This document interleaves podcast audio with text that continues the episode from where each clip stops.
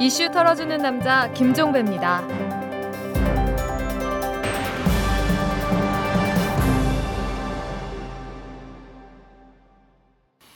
2월 20일 수요일에 보내드리는 이털남입니다. 이명박 대통령이 어제 청와대 출입기자단과 송별 오찬을 했는데 이 자리에서 한마디 했다고 합니다. 자신을 향한 비판적 언론 보도에 대해서 모르는 것들이 꺼덕댄다. 일을 해본 사람은 알 것이다. 이렇게 말했다고 하는데요. 이 꺼덕댄다는 표현, 이건 이 분수 없이 잘난 체 하면서 매우 경망하게 자꾸 행동한다. 이런 뜻이라고 합니다. 이 뭘 잘 모르고 꺼덕대기만 하는 언론 뒤에 국민이 있다고 본다면 이명박 대통령의 말은 결국 국민을 향한 것이다. 이렇게도 해석할 여지가 있는 것 같은데요. 이렇게 보니까 갑자기 플라톤이 생각이 납니다. 국민은 우민이고 나라는 철인이 통치해야 한다는 플라톤의 말과 이명박 대통령의 말이 참 흡사하기 때문인데요. 꺼덕대는 어떤 사람들과 일을 해본 사람, 이 대립 구도가 분명하지 않습니까? 자, 털기 전 뉴스로 넘어갑니다. 오늘부터 정홍원 총리 후보자에 대한 인사청문회가 시작됐는데요. 이 정홍원 후보자가 현직 검사인 아들에게 수억 원의 현금을 증여하는 과정에서 소득세, 증여세 등을 편법으로 피해갔다는 의혹이 제기가 됐습니다. 또 정 후보자 부인이 부모로부터 상속받은 땅을 재산 신고해서 누락한 경위에 대해서 거짓 해명을 한 정황도 추가로 드러났다고 합니다. 이 쏟아지는 총리 장관 후보자의 비의혹들 이걸 추리기에도 벅찰 지경입니다. 정용진 신세계그룹 부회장이 신세계와 이마트 등기 이사에서 사퇴한다고 합니다. 이와 관련해서 신세계그룹 측은 백화점 이마트 쪽 투자가 거의 없는 만큼 신규 사업을 담당하는 정 부회장이 신세계와 이마트의 등기 이사직을 유지할 이유가 없기 때문이다 이렇게 설명을 했다고 하는데요. 저는 또 혹시나 했죠. 뭐 이마트 노조 탄압에 대한 책임을 지고 물러나는 거 아닌가 했는데 역시 아니었습니다. 서울중앙지검이 지난 15일자 관보에 압수물 환부 청구 공고를 냈습니다. 2003년 현대 비자금 150억 원 수수 의혹으로 민주통합당 박지원 의원을 수사할 당시에 압수했던 돈을 찾아가라 이런 내용의 공고였는데요. 2003년 수사 당시에 박지원 의원은 아, 현대 측과 돈을 주고받은 사실이 없다고 부인을 했고 배달자로 지목됐던 무기 중개성 김영환 씨 역시 자신의 돈이 아니라고 주장을 했거든요. 그러니까 이 돈의 주인은 사실상 없는 셈인 겁니다. 그 어마어마한 돈보다 수갑이 더 무서운 거겠죠. 그러니까 실제 주인이 안 나타나는 것 아니겠습니까? 지금까지 털기 전 뉴스였습니다. 재벌과 모피아의 함정에서 탈출하라. 종횡무진 한국 경제. 재벌 개혁에 앞장서온 김상조 교수. 그가 한국 경제에 던지는 여덟 가지 질문. 우리가 몰랐던 한국 경제의 진실을 파헤칩니다. 더 이상 경제 권력자들의 눈속임에 속지 마세요. 종횡무진 한국 경제. 오마이뉴스가 만드는 책 오마이북. 4일 전이 지난 16일이었습니다. 이 한국 작가 회의가 총회를 열었는데요. 이 자리에서 일부 문인들이 김지아 시인의 회원 자격 제명을 요구하고 나섰습니다.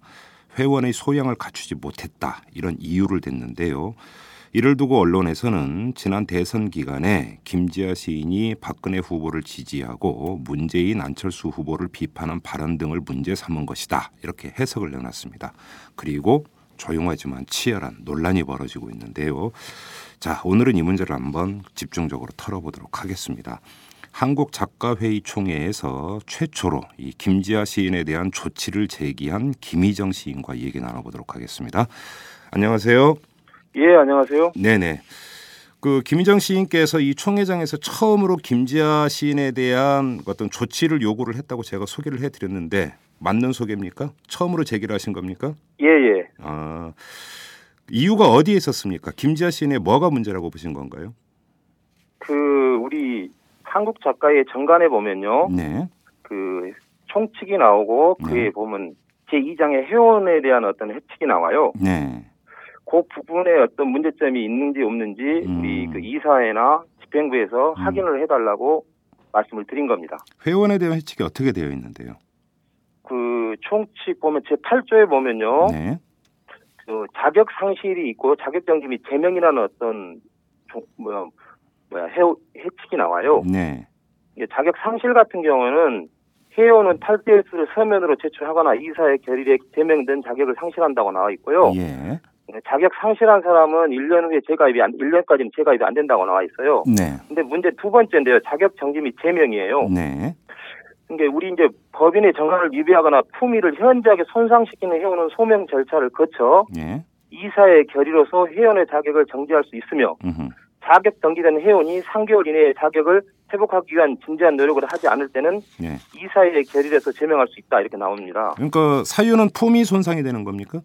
그렇죠. 보면 우리 작가의 어떤 가치관과 정체성에 맞지 않는 어떤 말씀을 하신 부분도 있고요. 네. 그 부분이 작가의 회원으로서 과연 음. 품위를 지킨 거 있는 뭐 한국 작가 회원으로 품위를 지켜 지켰는가에 대한 음. 어, 이야기를 나누, 나누고자 하기 위해서 그때 네. 말씀을 드린 겁니다. 자 그러면 김지아 씨, 그러니까 저는 아까 소개글에서 김지아 네. 시인이 대선 기간에 박근혜 후보를 지지하고 문재인 안철수 후보를 비판한 발언을 문제 삼았다 이렇게 소개를 해드렸는데 이것이 그 품위 손상에 해당이 된다고 판단을 하신 겁니까? 아니면 다른 아닙니다, 다른 아닙니다, 이유가 있는 아닙니다. 겁니까? 그 부분을 가지고 말씀드린 게 아니고요. 예, 지금 그분의 어떤 발언을 네, 인터넷 검색을 통해서 한번 보시면 네, 누구를 지지하고 지지 않은 것은 자율적인 겁니다. 그렇죠. 그건 정치적 그런 부분을 예. 가지고 이야기할 수 있는 건 아니에요. 예, 예, 그걸 가지고 이야기 드린 것이 아니라 음, 지금 오해가 있는 것 같은데 일부 지금 보니까 뭐 조선일보나 이런 데서 발표 뭐야 기사 보니까 오해가 있는 것 같은데 네, 그게 아니고 정확하게 표현하면 김지아 발언을 검색해 보면 그 나와요. 빨갱이 방송인이 CBS 김현정 그 뉴스쇼에 나오는 예, 그런 거라든가 뭐 48 문재 문재인 지지 48%는 뭐 공사나 세력이라든가 이런 음, 정말 받아들이기 어려운 이야기입니다. 누구를 지지는 그 개인적인 문제인 거죠. 네, 그런 부분은 본인이 알아서 하면 되는 겁니다. 예, 근데 이제 작가의 회원으로서 네, 이런 발언을 할 수 있는 음, 이런 부분에 대해서 문제점을 제기한 겁니다. 아 그래요? 예, 예. 자, 그러니까 그 이제 뭐 이게 그 지금 조선일보를 언급을 하셨는데 한겨레에서도 이제 보도를 했는데 여기서 이제 그 가장 쟁점이 됐던 부분이 예. 다른 데도 아니고 문인 단체라면 그 어떤 가치보다 표현의 자유를 옹호해야 되는 단체 아니냐. 이제 여기에서부터 이걸 전제로 놓고 본다고 한다면 정치적 의사가 무엇이든 그것을 표현하는 것은 작가로서 응당 누려야 되는 뭐 이건 뭐 작가만이 아니죠. 국민이라면 누구나 누릴 수 있는 권리인데 예, 예. 이걸 문제 삼는 건 문제가 있다는 이런 지적이었는데 김희정 시인께서는 김지아 시인의 어떤 정치적 견해 이거 자체를 문제 삼는 게 아니라 예. 정책 견해를 표출하는 과정에서 나타난 일부 부적절한 표현이 문제다 이것입니까 간단히 정리하면 그렇죠. 그러니까 쉽게 표현하면요. 예 그분이 어떤 누구를 지지하고 그런 것은 상관이 없어요. 네. 하시면 되는 거니까요. 네. 그건 그리고 표현의 자유도 말씀하셨는데 표현의 자유라는 것이 네 이런 요구를 하고 음흠. 또 이렇게 표- 뭐 48%를 공산화 세력으로 몰아붙이고 네 그리고 어떤 빨갱이 방송인이 네. 이런 것이 표현의 자유라고 저는 생각되지는 않아요. 더욱더 중요한 것은 예. 일부의 필부였다 그러면 음. 뭐 그럴 수 있다고 웃고 넘어갈 수 있을 부분이에요. 네. 근데 뭐 누가 뭐라 해도 그 그분이 음. 한국 문단사에서 큰 역할을 차지했고 또 네. 그 그분의 어떤 시를 아니면 읽- 시를 읽지 않은 분이 거의 없을 겁니다. 시를 쓰신 분이라고 하면 그리고 또 그분을 모르는 분은 거의 없다고 봐요. 뭐 시인만이 아니라 저 같은 경우도 대학 다닐 때 많이 봤죠 그분의 시를. 그렇죠. 예. 그런 부분이 있는 부분인데 예. 그런 걸 표현의 자유라고 이야기한다면 음. 대체 저는 사실 그 드릴 말씀이었습니다. 그런 것까지 다 표현의 자유까지 인정이 된다고 한다면 더욱더 중요한 것은 네. 그분은 필부는 아니라는 겁니다. 적어도 음. 한국 문단에 대표하는 문인 중 한 분이세요. 아 그래요? 그 이제 그 제기하시는 그 문제점은 이제 그 명확히 진것 같은데 사실 그 약간의 감정이 섞여 있는 그러니까 흔히 뭐 독설로 표현이 됩니다만 과연 그게 독설인지는 모르겠으나 아무튼 감정적 언사가 우리 사회적 소통 과정에서 오가는 경우가 많이 있습니다. 그러니까 지금 시인께서 지적하신 뭐 빨갱이 방송인이 공산화 세력이니 이런 것도 이제 거기에 들어간다고 볼 수가 있는데 근데 또 이때 나왔던 얘기를 보면은 왜 맥락을 보지 않고 일부 표현만 문제 삼느냐라는 또 지적도 있었었어요. 그건 어떻게 생각하십니까 그러면? 그 부분이요. 네. 그 일부 맥락이 아니라 그 안에 전반적인 흐름이 있어요. 네. 그 그분이 말씀하신 어떤 전반적인 흐름들이 있는데 대, 음. 뭐 대선 기간 동안 누구 뭐, 뭐 깡통이니 뭐 이런 것은 네. 본뭐 듣는 입장에서는 웃고 넘어갈 수 있을 수도 있을 겁니다. 그것도. 뭐 지지자 입장에서도 뭐 저분이 왜 저러지 그럴 수도 있을 거라고 저는 생각이 들어요. 네. 근데 문제는 그 부분이 맥락을 계속 이어오는 과정을 본다면 예. 표현의 자기, 자유라고 말하기는 참 거북스럽게 계속 증폭되고 있다는 겁니다. 좀 더 풀어주시죠. 어떤 차원에서 그렇게 판단하십니까? 초기에 이제 그분이 말씀하신 이야기들은 음. 그 문재인 지지자들에 대한 어떤 뭐 뭐다 그 다음에 안철수는 깡통이다 뭐 네. 이런 식으로 이야기가 시작되죠. 예. 그리고 이제 그 후에 이제 여러 가지 이제 뭐 방송을 통해서 인터뷰를 통해서 예. 그분이 이제 발언을 이제 하게 되죠. 발언했던 내용들과 음. 그리고 이제 그런 부분들이 이제 결국은 이제 그 빨갱이 방송이 나오게 되고 네. 또 문재인 지지자 40%는 공산화 세력이라는 이야기까지 나오게 돼요. 예. 그게 한 부분만 잘라서 이야기한 게 아니죠. 음. 그런 것이 그 감정적 어떤 뭐 본인이 그러실 수 있다고 저는 생각이 들어요. 근데 문제는 그가 저는 가장 중요한 것은 그분 개인의 개인 부분이가 두고 네. 한국 작가의 이름이 올라와 있는 이상은 음. 문제 제기를 할 수밖에 없었다는 거죠. 그러면 한국 작가회의 가치관과 정체성 이제 기준을 여- 이걸로 잡았다라는 말씀이시잖아요. 간단히 얘기를 하면. 그렇죠. 근데 우리가 그 해- 회원의 해측에 나오는 어떤 품위를 손상하는 부분이 있었다는 거죠. 제가 음, 봤을 때는. 그러면 작가회의 가치관과 정체성은 어떤 겁니까? 가장 기본적으로 작가의 가치관 정체성은 나와 있는데요. 예. 그 부분이 이제 어떤 소유와 가난, 그다음 예. 평화, 생명, 예. 그다음 그 전쟁을 반대하고요. 네. 이런 기본적인 가치관을 가지고 있는 겁니다. 음. 그런 기본적인 가치관을 가지고 있는데 음. 그도 뭐 민족의 통일도 안에 들어가 있는 거고요. 통일도 네. 들어가 있는 거고 예. 그런 부분들을 가지고 있는 우리 작가의 어떤 가치관과 정체성이 있는 부분인데 그거에 지금 음. 그분이 행동하는 거, 말하는 모습이 음. 타당한가 음흠. 그런 거에 대한 어떤 문제 제기가 있었던 거죠. 자, 그럼 한번 이렇게 한번 여쭤볼게요. 자, 그 표현의 자유에 전제되는 것은 사상과 양심의 자유 아니겠습니까? 예, 예. 그런데 이 사상과 양심의 자유에 예를 들어서 냉전 이데올로기나 아주 극우 보수적인 이데올로기도 또한 그 자체로서 인정돼야 된다. 동의하고 안 하고의 문제는 별개로 예, 예. 이렇게도 볼 수 있는 것 아니겠습니까?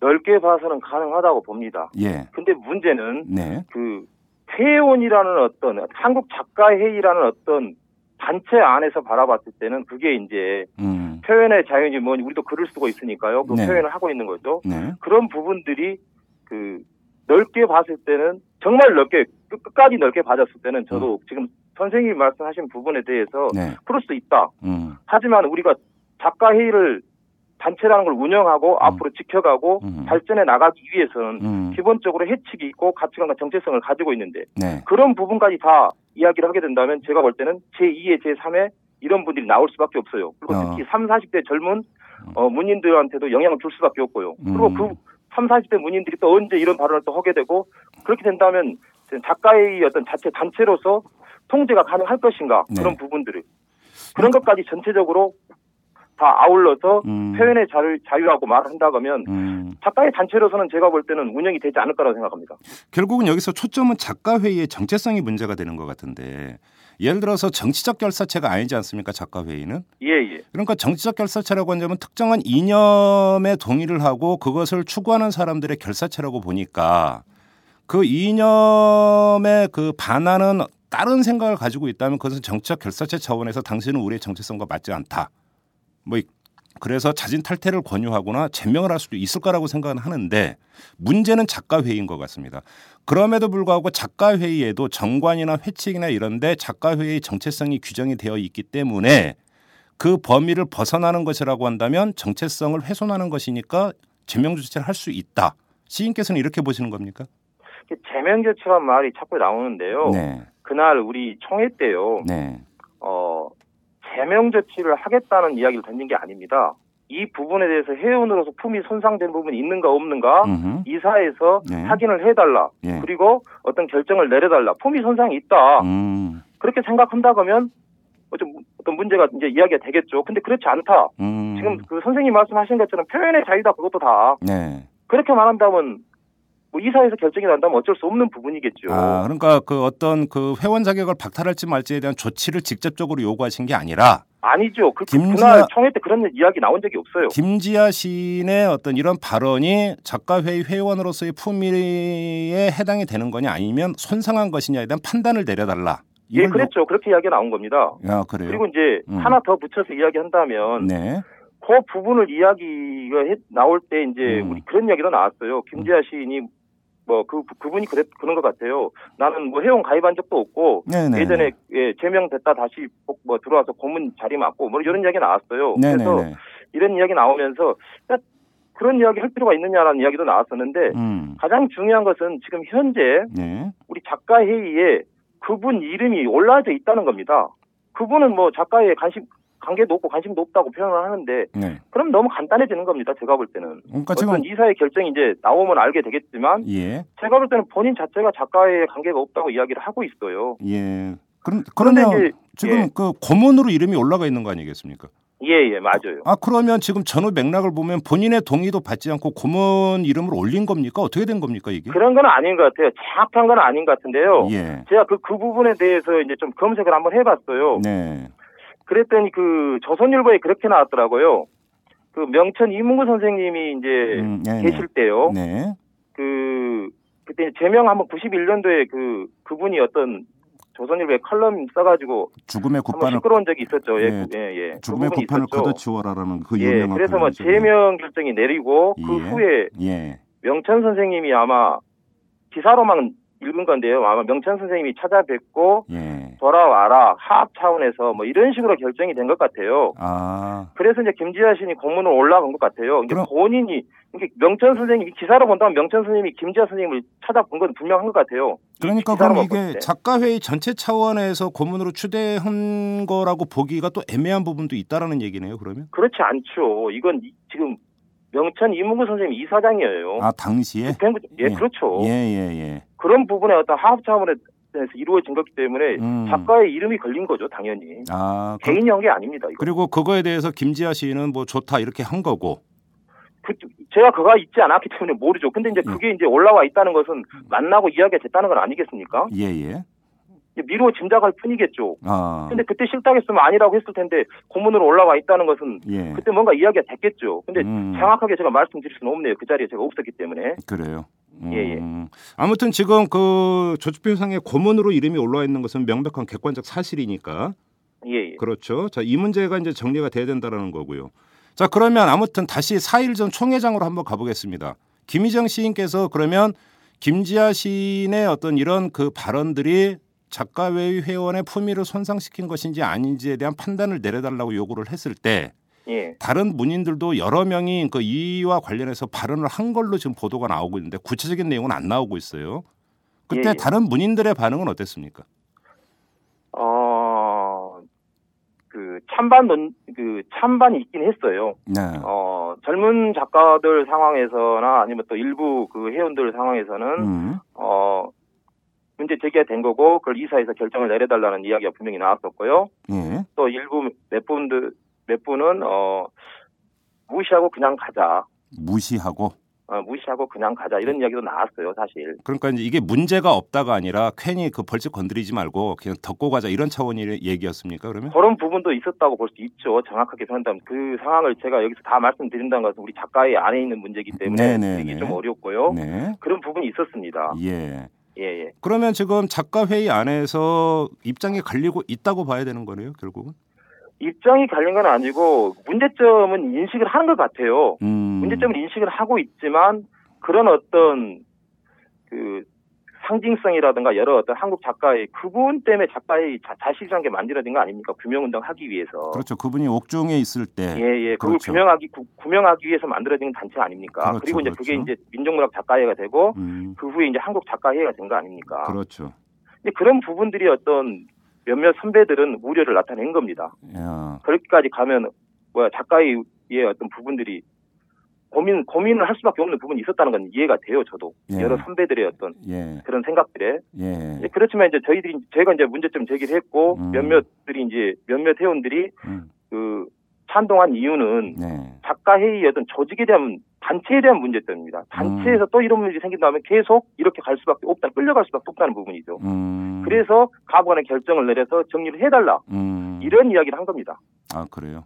예, 예. 알겠습니다. 그 지금 작가의 문제와 관련해서 이제 그렇게 그 정리를 하도록 하고요. 다시 이제 본류로 돌아가죠. 품위 손상 부분인데 이 품이라고 하는 것들도 사실은 해석의 여지가 너무나 큰 개념 아닙니까? 품이라고 하는 것도 그렇겠죠. 품위가 너무나 다양하게 바라볼 수 있는데요. 사실은 이것이 이제 그 부당한 인사할 때도 이제 그 종종 그 동원되는 게 품위 손상이었고 누가 어떻게 해석하느냐에 따라서 이 품위 손상 여부가 달라지는 경우가 너무 많았단 말이죠. 이제 그 부분을 이렇게 말씀드리고 싶네요. 네. 음, 우리가 그 그분이 어떤 발언 수위를 높여가면서 네. 주변에 그 한국 작가의 해운이냐 해운이냐는 이야기가 나왔어요. 아, 아니 과장에서 그분 한국 작가 해운 아니냐? 한국 작가가 진보 단체를 지향하고 있는 어떤 단체로서 네. 그런 말을 할 수 있는 건가? 그리고 음. 그분의 과거에 살아온 삶을 통해서 봤을 때 도저히 이해가 안 된다. 네. 이런 부분들이 일반인 상황에서 나왔던 거예요. 해운 상황에서 나온 것이 아니라 전체적으로 봤을 때. 예, 예. 근데 그런 부분들이 물론 그런 거에 관심도 없는 국민도 많이 있겠죠. 네, 네. 그렇지만 그거에 관심을 갖고 또 이분의 어떤 성함을 익히 알고 있고 이분의 시를 읽었던 분들이 이야기가 나온 부분인 겁니다. 음. 저도 그런 상황들 들었고요, 실질적으로. 네. 예.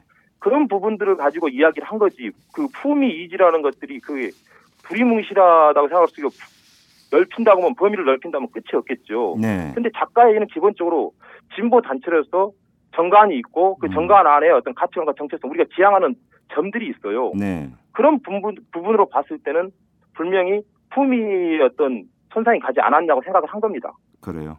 지금 예, 예. 제가 그래서 이 인터뷰 전에 한국 작가회의 홈페이지에 들어가서 이렇게 쭉 검색을 해봤는데 한국 예. 작가회의 소개란에 이렇게 되어 있어요. 첫 문장이 한국 작가회의는 이 땅의 대표적인 문인 단체로서 표현의 자유와 사회 민주화를 위해 헌신했던 자유실천 문인 협의회와 문학작가회의의 정신을 계승한다 이렇게 되어 있거든요. 첫 문장이.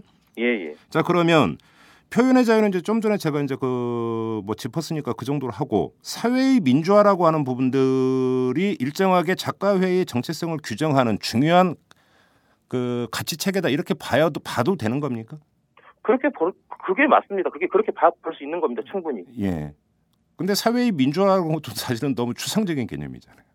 그러니까 그 부분에 이제 우리가 자신 그 시대에 대 선배님들이 계시지 않습니까? 네. 그리고 그분을 규명 구명하기 위해서 음. 그게 만들어졌고요. 음. 그리고 나서 이제 그 선배님들이 지금도 고문으로 다 계세, 계셔요. 예. 그날 총회도 다 나오셨고요. 음, 음, 음. 그- 그런 분들이 다 계신다고요. 근데 그런 분, 분들이 봤을 때 어떤 생각을 할지는 저는 모르겠어요. 개인적으로는. 음, 음, 음. 그렇지만 제가 볼 때는 후배 입장에서 봤을 때는요. 네. 안타까운 부분이 많이 있는 겁니다. 음. 그 그분의 어떤 발언이나 행, 그 행동들 그리고 네. 우리가 그 한국 작가의 정관에 나와 있는 어떤 부분들이 음. 그 부분들이 어떤 사회민주주의라든가 어떤 그리고 아까도 말씀드렸는데 그 부분에 대한 것들을 구체적으로 말하면 아까도 그 평화나 생명이나 네. 반전쟁 예. 뭐 이런 이런 부분을 가지고 있는 겁니다. 그게 예. 가치관과 정체성이 있는 거예요. 예. 그리고 어떤 통일 이런 음. 부분이 있는데 음. 누가 빨갱이라고 말합니까? 음. 지금 세상이 어느 세상입니까? 네. 그러니까 저는 개인적으로 그래요. 그 그분에 대해서 뭐야 어떻다 저다 말씀드리고 싶지는 않아요. 음. 우리 작가의 안에서 네. 단체라는 것을 이끌어가고 음. 가야 될 부분이 있다 그러면 음. 그런 부분을 가지고 그분의 어떤 말들이 음. 과연 타당한가 그리고 네. 우리 작가의 맞는 말인가 음. 그리고 자- 그런 거에 대한 우리가 한번 이야기를 나눠보자. 음. 그리고 이사의 결정 기다려 이사의 결정 한번 내려달라. 음. 이런 부분이 있었던 겁니다. 근데 지금 사회적으로 보면요. 예. 종북 세력이라고 하는 말은 거의 이제는 보통 명사처럼 쓰이고 있습니다. 그러면 예. 이런 그 이제 작가회의 범위를 벗어나서 한번 사회 전체로 한번 가보죠. 종북 세력이라는 단어가 이렇게 보통 명사처럼 쓰이는 거에 대해서는 그럼 어떻게 판단하십니까? 사실 어울리지 않는 부분이 있죠. 일부부에서 그런 것들이 뭐, 뭐, 우리 기사 아니면 언론 보도에 따라서 나, 나온 것들이 뭐, 음. 뭐 태극기, 뭐 국계 경례를 안 하는 애국가를 부르자니 이런 말 저런 말 많이 했지만 네. 그런 어떤 관련된 분들이 그런 일이 없다는 이야기 나왔고요. 또 네. 일부의 어떤 무슨 세력이니 뭐 이런 말 나왔지만 아이 그러고 정부 세력이고 국가의 반, 반국가적인 단체가 있고 그런 사람도 있다면 국정은 왜 가만히 있습니까? 다 선거에서 다 잡아, 뭐야, 뭐 조사해서 잡아들여야 되는 거 아닙니까? 예. 수사에서. 예. 아니 국정원이 뭐 들어 있습니까? 예.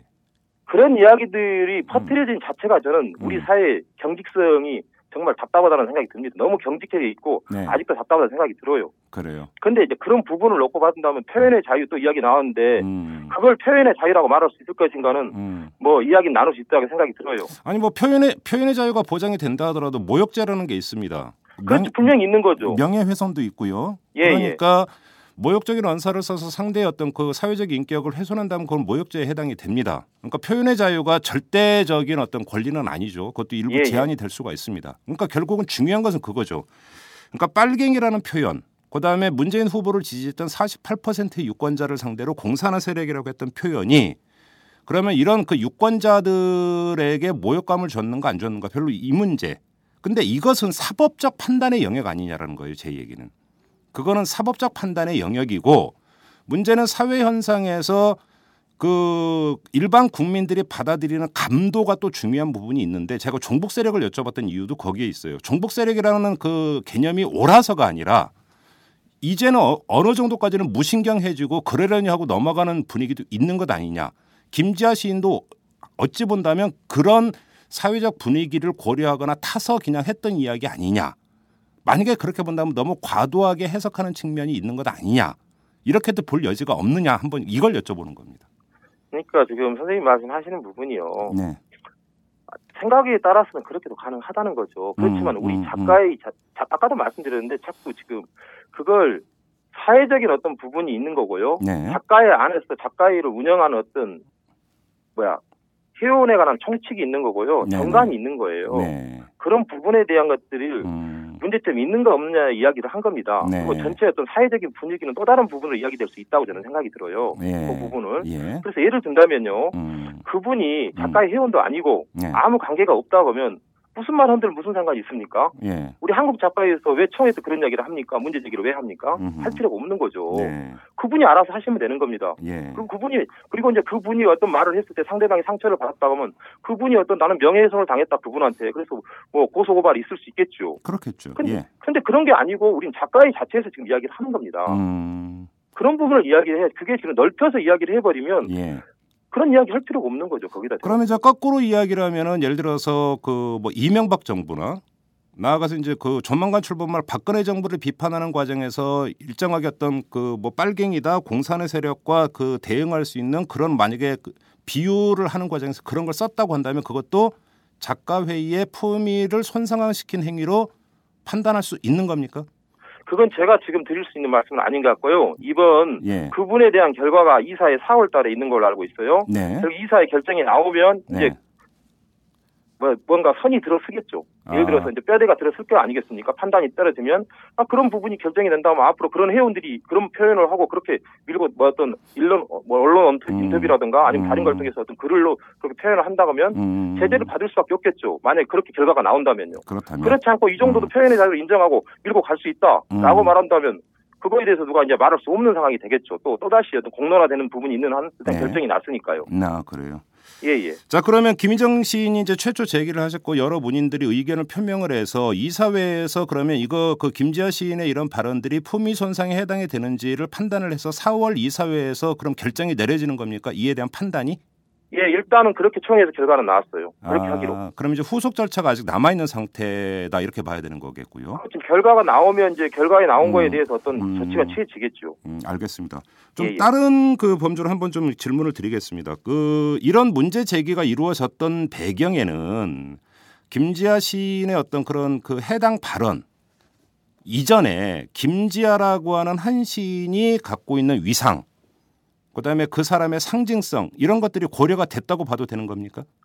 그거는 개인적인 생각일 수 있는데요. 예.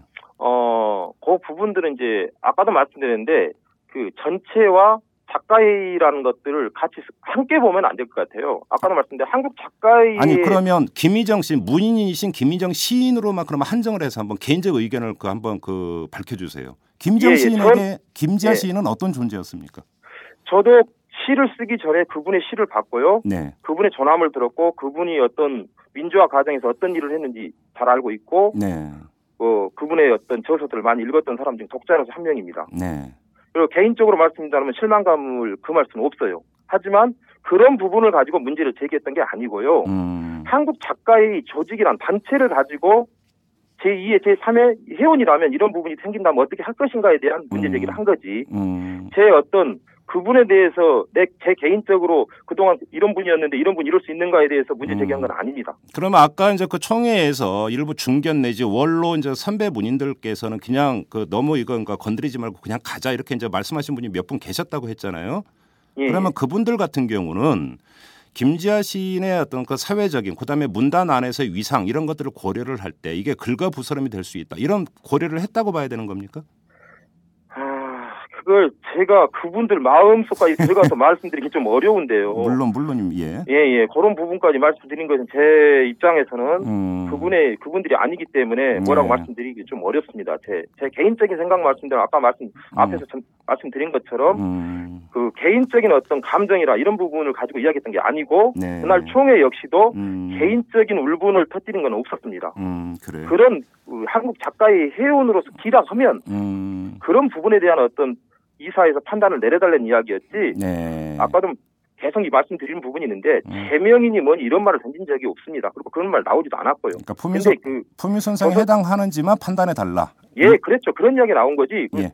일부 언론에서 그 지금 그 나온 것이 제명 이야기 나왔는데 그런 음. 말 나온 적이 없어요. 거기 그날 뭐 서기가 있고 뭐 이야기가 나왔기 때문에 음.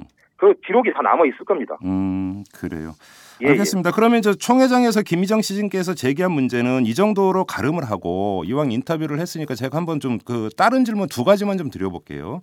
예, 예. 하나는 그 문인 중에서 이제 문인의 어떤 그 대중들은 주로 이제 작품을 통해서 문인을 만나지 않습니까? 그러면 예, 그 예. 작품 속에 이제 그 스며 있는 그 해당 문인의 세계관이나 가치관이나 정치관이나 이런 것들을 접했는데 어느 순간에 이 해당 문인이 언론 지상을 통해서든 뭐든지 간에 독자들이 일반적으로 알고 있었던 그 문인에 대한 어떤 가치관과는 다른 뭔가 좀 변한 것 같다.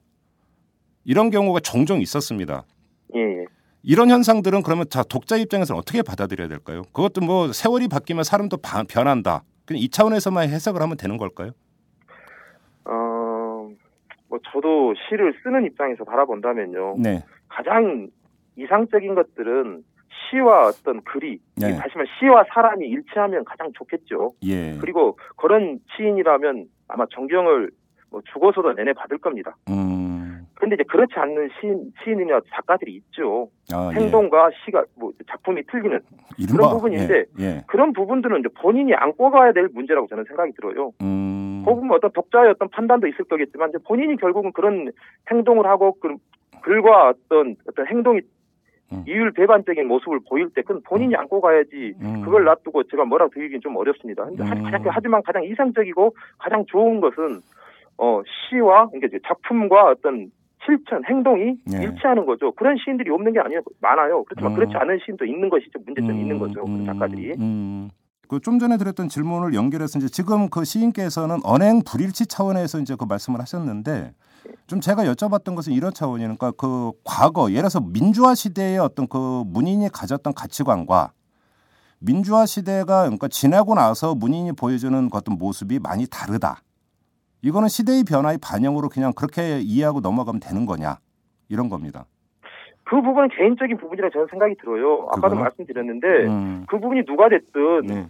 우리 작가의 어떤 회원으로서 품위 유지 아까도 말씀 반복되는데 그런 부분이 아니라면 음. 그 작가의 회원이 아니라면 저는 저는 그거에 대해 관심은 없습니다. 그분이 아. 그렇게 가면 그분 자스로 스스로 책임을 지고 그분 음. 스스로 어떤 모든 거에 시 뭐 글이 됐든 행동이 됐든 음. 그것은 본인이 안고 갈 문제인 거죠. 제가 그- 이래 뭐 그, 그, 그러면 되겠냐고 말하기는 좀 어렵습니다. 그럼 예, 그렇죠. 그거 정확하게 표현하면 음, 저하고 너무 가까운 사이였다. 음, 예를 들어서 그럼 그분 누, 누군가가 예, 음, 그랬다면 아마 저는 찾아가서 한번 이야기를 나눠봤을 겁니다. 네. 너 요즘 왜 그러냐? 예. 어, 그 분명히 이야기 나눠봤을 거예요. 그렇지 않고 한국 작가가 아닌 음. 일반 뭐 작가들이 한 3만 명도 넘을 겁니다. 제가 알기로는 네. 그런 분들 중에서 한 분이 음. 어떤 이야기를 하고 그런 부분에 대해서 음, 그 그런 이야기가 나올 때마다 나서 너 왜 그러냐 할 수는 음. 없는 거죠. 그분이 스스로 책임지고 안고 갈 문제라고 저는 그렇죠. 생각합니다. 그건 물론 그분의 세계관이고 가치관의 문제니까요. 예, 예, 예. 그리고 또 하나 이제 질문은 이거는 김지아 시인의 뭐 빨갱이인이 공산의 세력이냐 이런 표현과 무관하게 한번 드리는 질문입니다. 지금 이래서 보수와 진보의 어떤 그 갈등이 심해지면서 오고 가는 언사가 거칠어지고 있다라는 지적이 많이 있습니다. 그럼 보수 인사도 마찬가지고 진보 인사도 마찬가지인데 특히나 SNS 이런 것들이 발달을 하면서 톡톡 쏘는 말들 이런 거 그다음에 단문 이렇게 가다 보니까 함축적으로 담으려고 하다 보니까 거기에 부적절하고 감정이 섞여 있고 욕설에 가까운 어떤 그런 표현들이 다수 등장을 하고 있는 현상이 분명히 있는 것 같은데 네. 이런 현상에 대해서는 문인으로서 어떻게 평가를 하십니까? 답답한 일이죠. 언어 답답하십니까? 순화도 필요할 거고요. 예. 특히 이제 글을 쓰는 입장이라 한다면 특히 언어 순화 중요하고요. 예. 또 그런 부분들을 좀 정화해서 이야기를 했으면 좋겠습니다. 그래요. 그건 당연히 그래야 될 것 같고요. 음. 그, 그런 부분을 가지고 한다면 결국은 감정밖에 남지 않는다는 생각이 들어요. 누구 그렇죠. 잘못이다. 예. 이렇게 말씀드리고 싶지 않습니다. 누가 먼저 시작했다. 음, 음. 그러니까 우리도 대항할 수밖에 없다. 음. 이렇게 드리기 이전에 예. 정말 좀 생각을 가지고 음. 또 어떤 이야기를 할 때또 예. 어떤 글을 쓸때 음. 정말 좀 생각이란 걸 가지고 좀 더 고민을 해서. 어, 세상에 내놨으면 좋겠다는 생각을 합니다. 알겠습니다. 자, 이 정도로 하고요. 결국 이제 4월에 한국 작가회 이사회에서 어떤 판단을 내리느냐 이게 지금 분수령이 되겠네요. 결국은 예, 예. 그 일단은 음, 결정을 기다려 보는 수밖에 없는 거죠. 일단 그렇게 이사에 넘어갔으니까요. 알겠습니다. 저희도 한번 관심을 갖고 지켜보도록 하겠습니다. 예, 자, 여기까지 하도록 하겠습니다. 고맙습니다. 예. 예. 네. 안녕하세요. 오마이뉴스 대표 오연호입니다. 오늘 방송 잘 들으셨나요? 오마이뉴스는 10만인 클럽 회원 여러분의 후원으로 이털남을 제작하고 있습니다. 오마이TV의 대선 올레도 10만인 클럽 덕분이었습니다. 이털남과 오마이TV 더 열심히 하겠습니다. 여러분이 제작자입니다. 월 만원에 참여 10만인 클럽 회원이 되어 주십시오. 오마이뉴스 첫 화면에서 직접 가입하시거나 02-733-5505 내선 274번으로 전화 주시면 담당 직원이 안내해 드립니다. 지금 7,500명입니다. 함께 해 주십시오. 감사합니다. 야, 뭐 하냐? 어, 기사 써. 네가 무슨 아, 기자 다니면서 뭔 기사를 쓰냐? 나 오마이뉴스 시민 기자야. 수십만 명의 사람들이 내가 쓴 기사를 읽는다고. 오마이뉴스에 기사를 쓴다고? 어, 난 읽기만 했는데. 야, 그게 정말이야? 당신도 오마이뉴스 헤드라인 기사를 쓸 수 있습니다. 지금 바로 오마이뉴스 시민 기자로 등록하세요. 세상을 바꾸는 주인공이 될 수 있습니다. 오마이뉴스 닷컴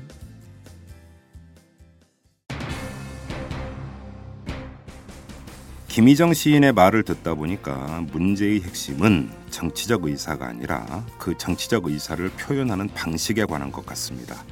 핵심이 바로 이 문제라면 그것은 한국 작가 회의에 국한된 문제 같지는 않습니다. 이 사회적 소통 과정에서 선을 넘는 자극적이고 감정적인 언사가 다수 동원되는 게 엄연한 사실이니까요.